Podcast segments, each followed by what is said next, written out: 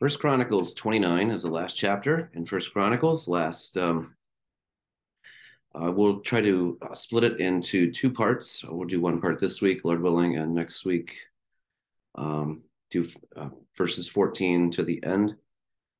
So we looked at last week 28. Hopefully, uh, those of you that are here, you've got to watch the video. If not, you can listen or watch it. Uh, if you are watching this online, I encourage you to look at uh, First Chronicles 28 video first and then watch this one second.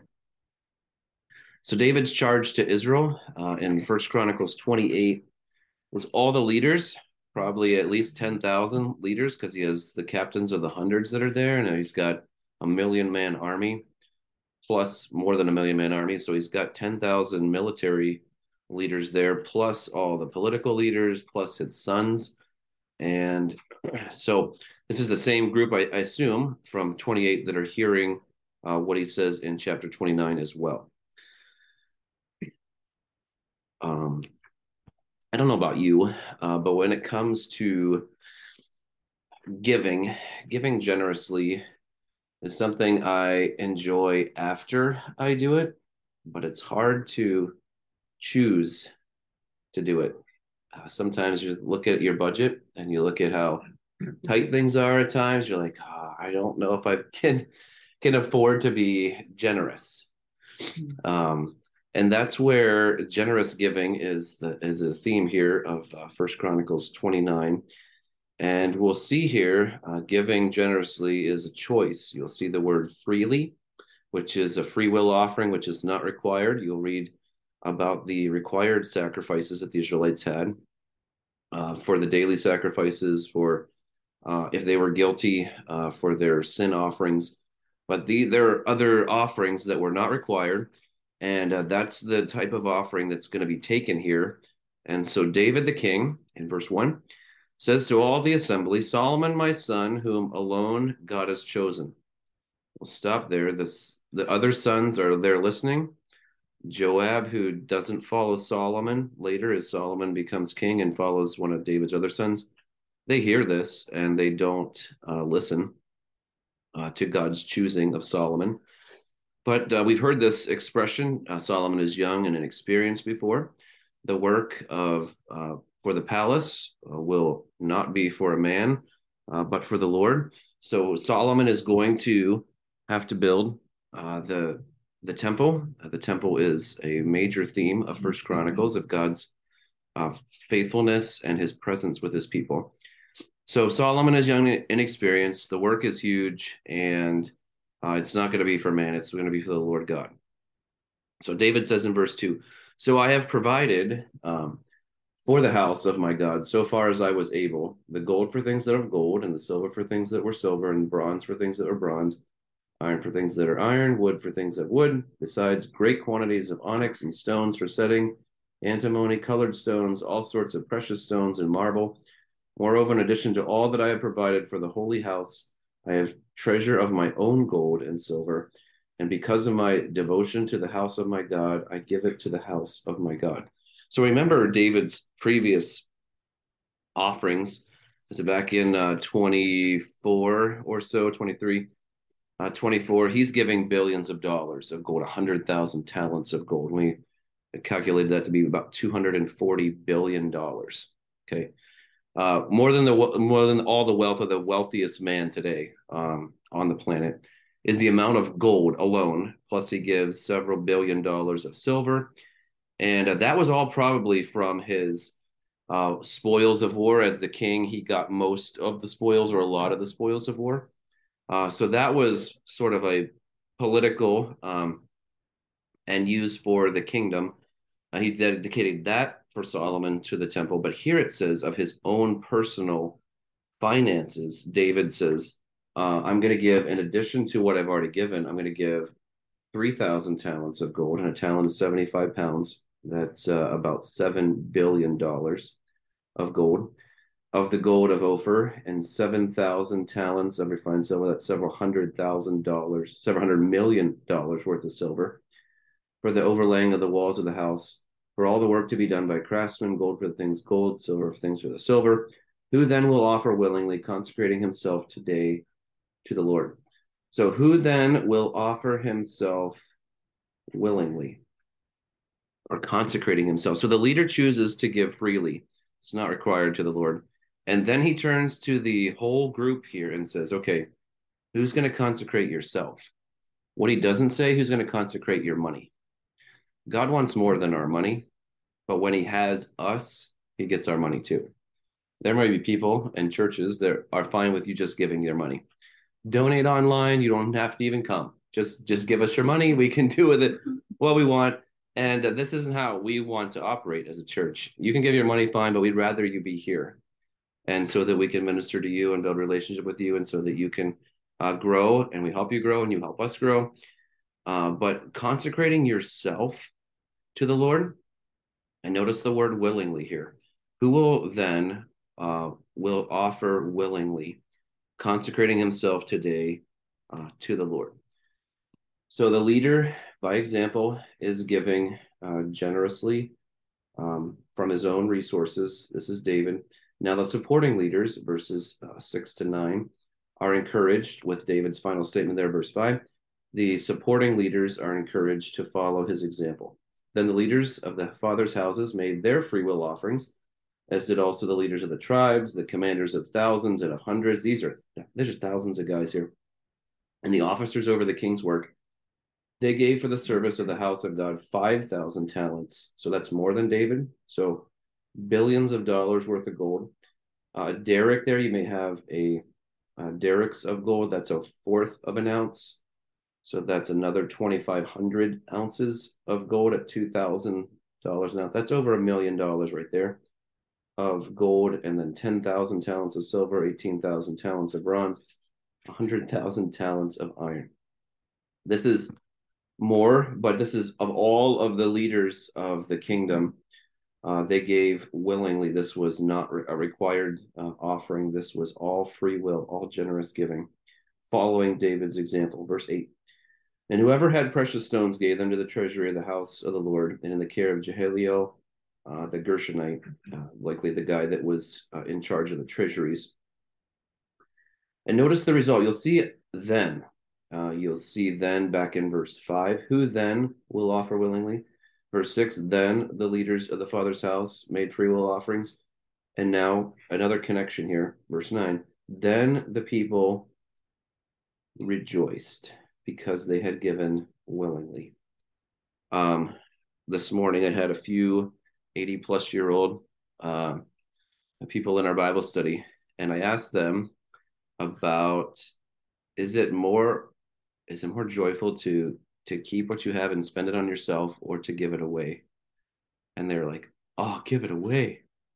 And by example i said you need to tell my generation that eh, you'll get more joy in life than using your resources to give uh, to the lord to his work to his people uh, to give to give of your wealth away causes great rejoicing. This doesn't seem uh, logical, but this is how God's world operates. God's people rejoice because they had given willingly. Verse 9 says, For with a whole heart they had offered freely to the Lord. And David the king. So that all the people are giving, they're rejoicing, and then their whole with their whole heart they had given freely to the Lord. And that causes David to also rejoice greatly. This is all the introduction of what uh, we want to spend most of our time here on verses 10 to 13. Therefore, another connection word based on what this huge offering that just came in and the rejoicing that comes from being able to give willingly. David blessed the Lord in the presence of all the assembly. And David said, Blessed are you, O Lord, the God of Israel, our Father, forever and ever. So, unifying, generous rejoicing provokes the leader to now lead in extravagant praise. And we're going to see uh, six, five reasons here for praising the Lord. And I'll try to connect those to us in the New Testament. So the first thing here in verse 10, they're blessing the Lord, praising the Lord for what reason? Blessed are you, O Lord, the God of Israel, our Father, forever and ever.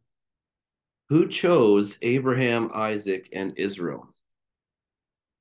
God did. David says back in chapter 28 God chose Judah, God chose me, God chose Solomon. So all of the choices that God has made to narrow it down from Abraham, Isaac, Israel, and all the Israelites are related to Israel. They're Israelites. They are part of God's chosen people. And they are chosen by God. And how long are they God's chosen people? It says here they're forever and ever.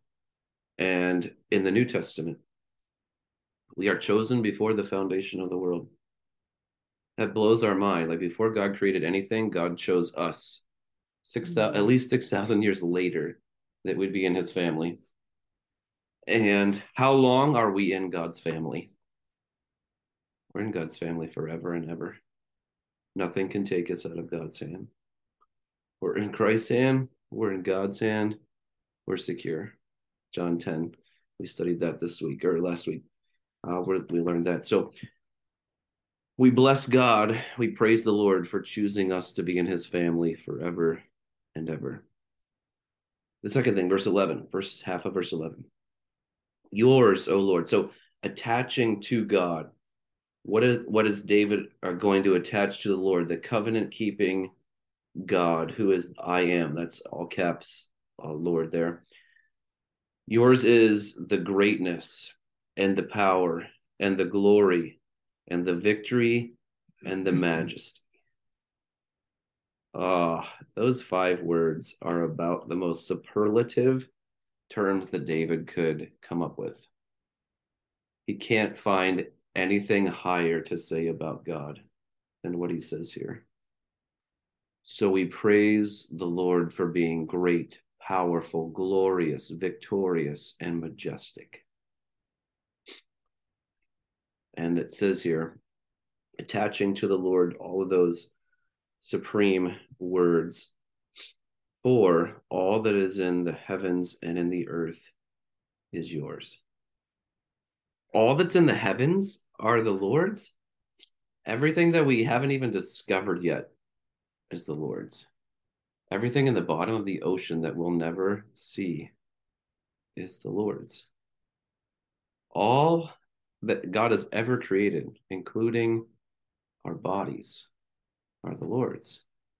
Why? Because he created all things. But we doubly belong to the Lord as Christians because he bought us with his blood. So we praise the Lord for being great, powerful, glorious, victorious, majestic owner of the heavens and the earth. Praising him. So, in praising him, this is in the context of generous giving. So whenever you understand, have a really good view of who God is and how high and exalted he is, giving generously to him is natural. it is it flows from a heart, a whole heart that is so wanting to give him the glory that is due his name. All right. And then the second half of verse 11. So we praise the Lord for being great. And then second half of verse 11. Yours is the kingdom, O Lord, and you are exalted as head above all. What did Jesus say when he was on earth? He said several times, The kingdom of heaven is near. The kingdom of heaven is at hand. And whenever he was talking to people that were figuring out, was he really the king? And he said to uh, the one man, he said, You are not far from the kingdom. What was he saying? He was saying, and John the Baptist prepared people for this. There's someone coming after me. I'm not even worthy to unlatch his shoe because this is this is the king who's coming. And when Jesus comes and he says, I am, all of the religious leaders, all the chief priests and the scribes and the Pharisees knew First Chronicles 29 and saying, if Jesus is the Lord, then he is great, powerful, glorious, victorious, and majestic and they were going to say, "Oh no, you're just a carpenter's son. you are no, you don't fit this description." But as we see in the Gospel of John, Jesus is showing us he is great, he is powerful, he's victorious, he's majestic, he is the owner of all things. And those who bowed their knee to him, praised him, worshiped him this way He is not only great and powerful, but we praise the Lord for his position. He's the king. Look at verse 11. You are exalted as head above all. Yours is the kingdom. Christ's position as supreme King of kings and Lord of lords is a fact. The world can reject Jesus, they can curse him, but they can't take him off his throne. So we praise the Lord for his position as supreme King of kings and Lord of lords. People missed him the first time, a lot of them. The second time, nobody's going to miss Jesus. Everyone's going to see him. Every knee's going to bow. And if you aren't with him, you're going to be destroyed. Look at Revelation 19 and the, the titles that are on Jesus' garment King of Kings and Lord of Lords is a fulfillment of David's song here in praising the Lord for his position as supreme King of Kings and Lord of Lords. We're continuing, verse 12. Both riches and honor come from you, and you rule over all. In your hand are power and might, and in your hand it is to make great and to give strength to all. David would have been known as a strong warrior. According to how much money he gave to God, he was a very wealthy man, extremely wealthy man. So we praise the Lord. But notice what who's David's praising and how he's connecting the name of the Lord here. Where does he say the riches and honor and power and strength come from? Everything comes from you. You rule over all. So, all we're doing here in giving all of this amount of money to you as our God, all we're recognizing is you already own it. We're just giving it back to you. So, and everything that we have done to earn it, what do unsaved people and those who work really hard say to their kids and grandkids? By the sweat of my brow, I provided this food for us well, three times a day at least as we eat, we bow our head and we thank the Lord and say, This food is from your hand. And you gave me the strength to work. And when you're sick and you don't feel well and you don't have any strength, you realize, why this body is not that strong. this body's not made to last forever. But when we give generously to God, we can give this way that we recognize riches and honor comes from the Lord. He rules over all of our stuff. We don't really rule over anything. In your hand are power and might. You give us this the power and strength to earn money. You give us the wisdom to know how to invest money so it can earn more money. And in your hand it is to make great, and you give strength to all. So everyone who is mighty and powerful, the billionaires today, you know why they're billionaires? Because God gave it to them. God gave them the ability. Now, do most billionaires would they be able to say this to God? No, they would say, I inherited this, or I worked really, really hard, harder than anyone else. I'm smarter than anyone else, and this is why I'm wealthy. But you're forgetting who is above you and who gave you all of this. So we as Christians, we cannot uh, realize, we can't uh, stop um, praising God Every good gift and every perfect gift is from above, James says. So, this praise of God, recognizing his provision as the supreme giver. He's not only this position of a supreme king, he's the prov- provider as the supreme giver of riches, honor, and strength. So we need to praise him. And then finally, verse 13. And now we thank you our God, and praise your glorious name. It is at the name of God that every knee bows. It's the name of Jesus that is far above every name. It is the name of Jesus that there is no other name under heaven given among men whereby we must be saved. This is why when the world says, Oh my, God or gets mad and says Jesus Christ, they're doing exactly opposite of what's in the text of scripture here. Taking God's name and bringing it way down. And no, we as Christians are saying, no, we thank God. We give generously to God. We praise God. We recognize our position under Him. He has provided everything for us. And we are going to thank Him and we are going to praise His glorious name. We have more to give thanks for with a cross and the empty tomb than David and all of his mighty men had. We have a clearer picture of the glorious name in the New Testament than David and all of the prophets would have loved to have had. And Jesus said that they would have rejoiced to see my day. And um, we can be provoked with this Old Testament text to praise uh, the name of God and to give Him all generously, freely, whatever we can with a whole heart. And when we give to our, our God, it'll cause us to rejoice.